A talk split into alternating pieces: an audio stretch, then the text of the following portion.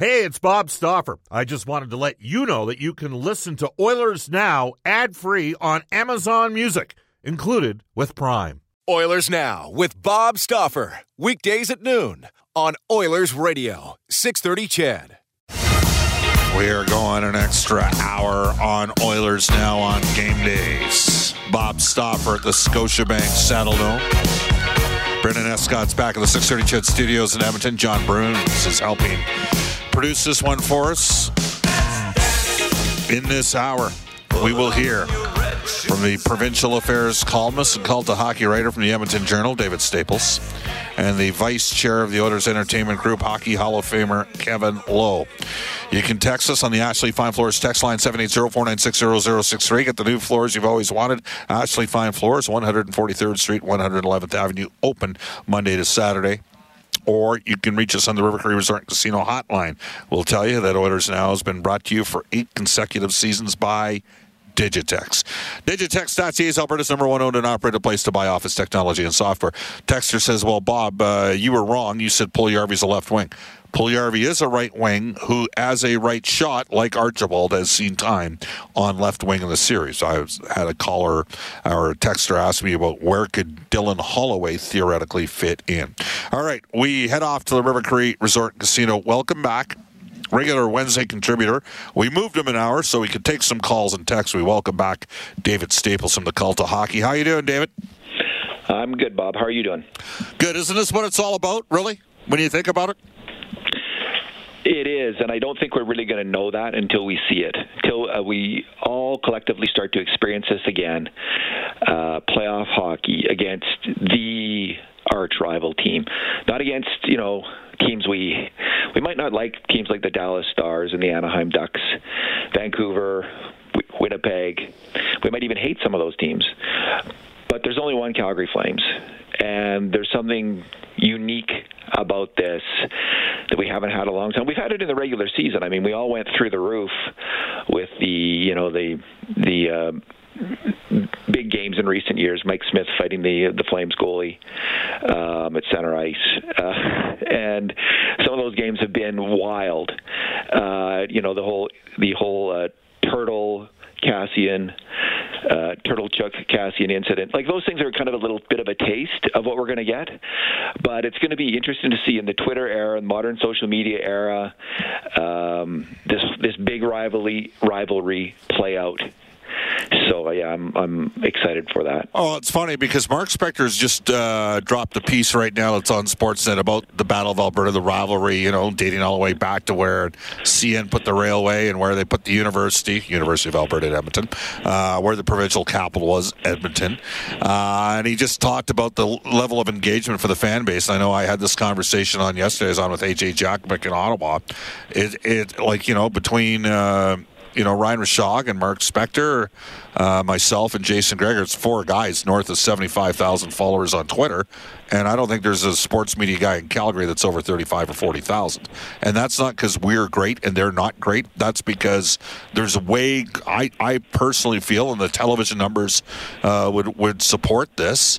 Um, I just think there's far more interest uh, from an from an Edmonton market or an oil country market that is largely from Edmonton, where uh, you know and, and is tended to be a little bit more blue collar to the white collar, uh, more transient uh, Calgary market that uh, has had anywhere, David, from fifty to eighty thousand Americans living in their city at a time. What do you think about that?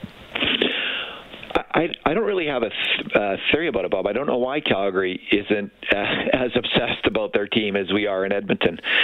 Um, you know the whole rivalry thing when i was younger i really felt it like there really did seem to like be a rivalry between the two cities uh, an economic rivalry and and we were kind of rooting against them and i guess they were rooting against us in the ralph klein era we felt left out and on the outside um, I guess my own feelings towards Calgary now is like we're all in this like we're we Albertans are in this together and we've got bigger fish to fry than fighting each other. We've got fights with Ottawa with the rest of the world. We've got a you know huge battles that we need to come together and and and we have done so. I think Edmonton and Calgary in some ways there's never been less real rivalry uh, between the two cities, but now we have but there's still this there's still this kind of uh, tribal sports rivalry that's going to go on, and maybe I, maybe they all maybe in Calgary they, I don't know. Like these are just less they sell out the they sell out the Saddledome they sell they have lots of people going to the games.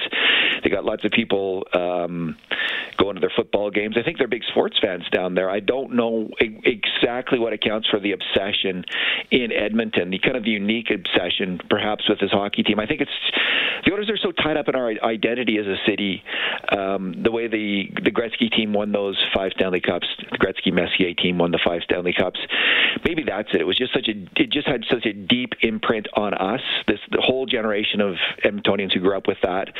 Um, so they've they've retained all of those fans, and it made the Oilers kind of a legendary franchise, which the Flames are not.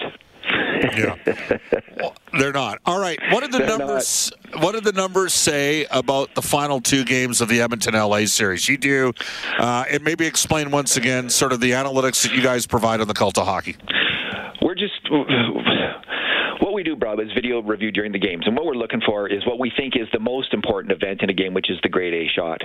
And you'll hear TV broadcasters now talking a lot about grade A shots. It's the biggest moment in a game. If you can manufacture grade A shots and not give them up, you're generally the better team on the ice. So we, we don't, you know, shot met in terms of the shots, it's those it's those really important shots that matter. And in the final two games of the LA series, something really pretty remarkable happened. The Oilers just thwarted the Kings' ability to get off grade A shots. Um, they, they they didn't completely shut them down, but they came close to that. They over the two the final two games they allowed uh, just 12 grade A shots against in total. Now that's six per game, and um, usually they allow double that in a game the Oilers did in the regular season. So from the regular season performance, they cut it in half. And Bob, I really believe it was. I think this is for real, and I think it's significant. And I think the Edmonton Oilers finally discovered the game they need to play in the playoffs to win. And it came through desperation. They were about to be eliminated by the by the Kings. They had given up 20 grade A shots in game in losing game five. 20 grade A shots. It was their worst performance in the playoffs. All kinds of culprits, all kinds of people not doing their jobs, mental errors, lack of effort, however you want to put it. I mean, it, it was all that. And they figured it out. And it was led, I think, it was led by the leaders on the team, in specifically Connor McDavid, who um, rose up and has decided he's not losing this year. And he's not losing because he's going to play defense like he's never played it before in his life. He's going to he's going to cover the defensive slot. He's going to back check fiercely. He's going to hit. He's going to be that two way player he's never been before in the playoffs. We're seeing it now, and that's why I say this is why I'm predicting the Oilers will win the series. I think McDavid has gone supernova, particularly on defense, and the Oilers have discovered a game, a defensive game that can win in the playoffs, and I think they're going to execute that game.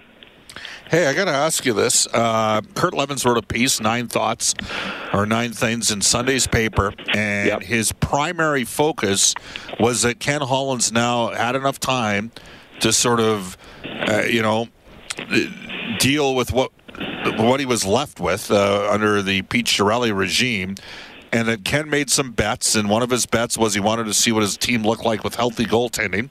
His team doesn't look that bad with healthy goaltending, with Mike Smith playing better. Uh, you know, Duncan Keith, Cody Ceci, there was a lot of criticism on that, and he spoke on about the value of experience because, of course, people always want young, exciting, new uh, people coming up and that sort of thing. What, what did you think of that piece that Kurt wrote? I, I agree with it, and Kurt has taken a lot of guff for standing up for Ken Holland. Frankly, like he's, you know, people. There's a lot. There's a small minority of fans. Let's let's say it's 20 percent who are really, really against Ken Holland. Um, they don't think he's done much right. Um, they think he's done main, mainly gotten things wrong.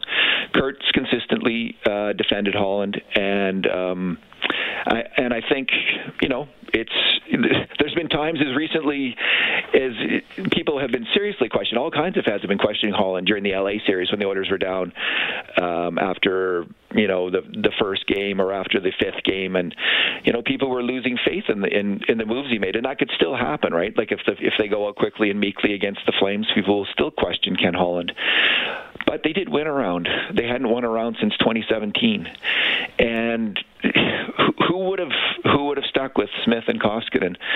Um, hardly any fan, you know, he did that. Um, that is that was based on. I'm sure it was based on experience.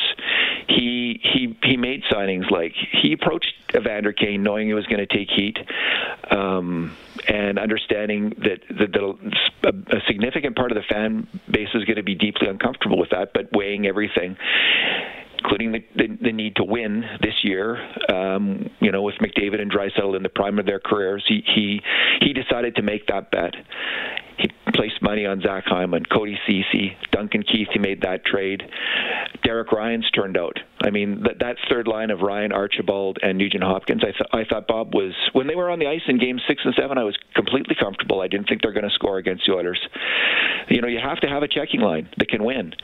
And um, Holland brought in uh, Derek Ryan. A lot of fans would have jettisoned Arch- Josh Archibald in a second for for the whole vaccine stuff. Ken Holland stuck with him.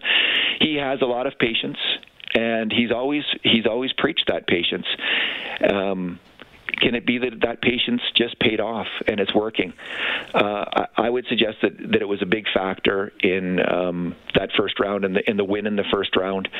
And, um, you know, it almost bit him because he was very patient with Dave Tippett.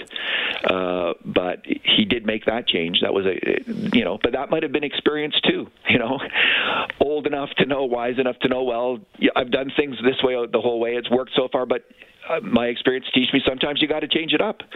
So whatever it was, uh, um, I think that it's worked out uh, to date with Ken Holland's moves. I mean, the, the Ceci signing is probably the best. The Ceci and Kane signings.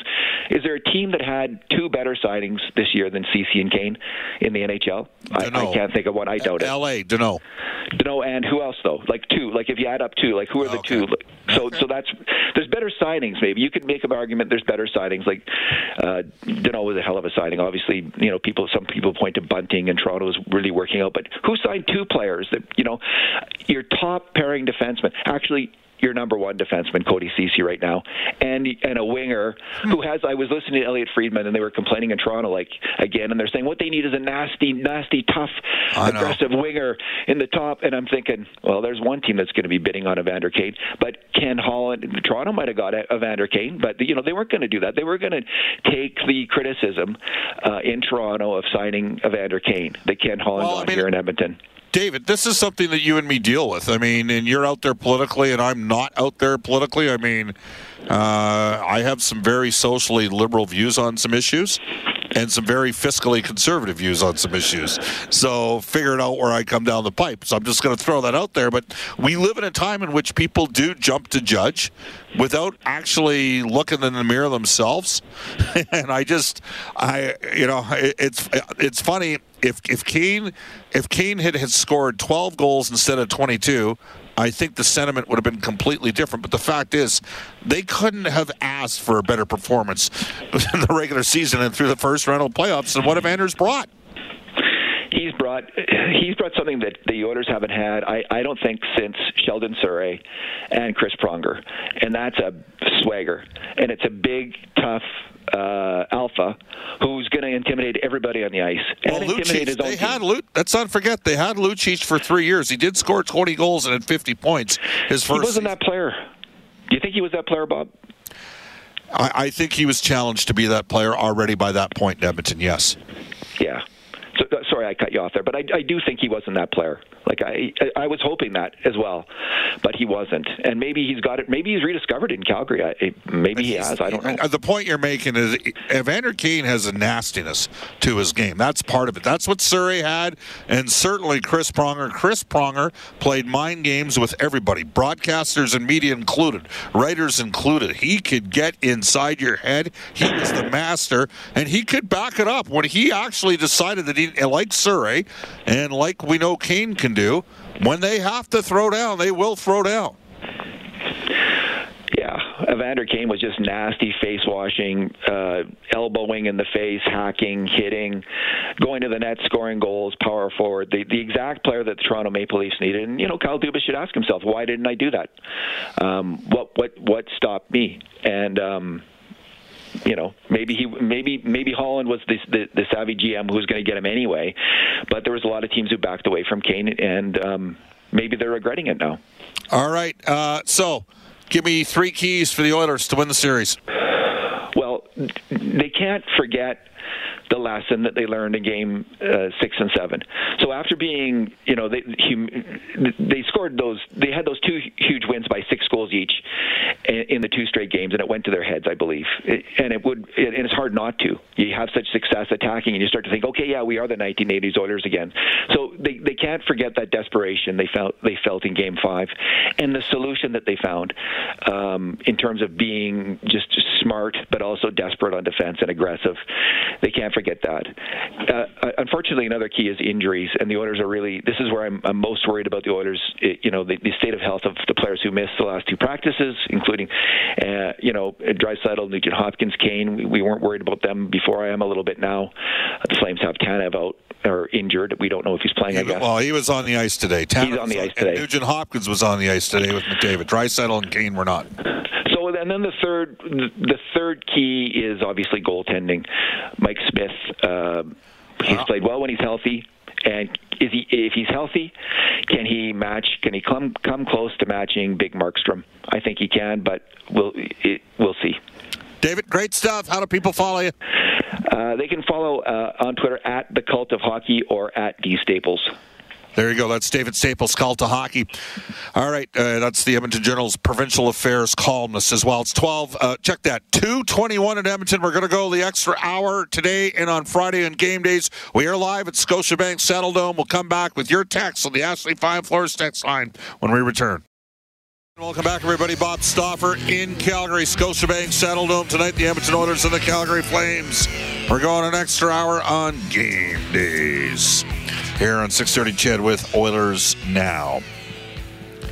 We will tell you Royal Pizza, Pizza Pasta, and so much more. Edmonton owned and operated for over 50 plus years. For a menu and a list of their 15 Edmonton and area locations, go online at royalpizza.ca or download the Royal Pizza app from the App Store. The Stauffer recommendation at Royal Pizza is the Mediterranean Chicken. Royal Pizza, 15 locations in Edmonton and four now in Calgary. Old school, big boy pizza. This text comes in from Quibs. He says, Hey, Bob, I'm glad to get an extra hour of Oilers Now on game days. It's my favorite way to start the day. My question for you, and I pray that I'm wrong, and it doesn't happen. What do you think the Oilers, and maybe more importantly, the league, will do when Calgary targets McDavid and takes him out for the series? That's a little bit harsh. Uh.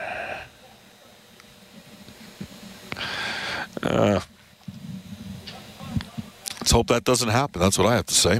Soundwave texts the show saying, Bob, your son will get this reference. In January, February, we all thought Ken Holland was Jar Jar.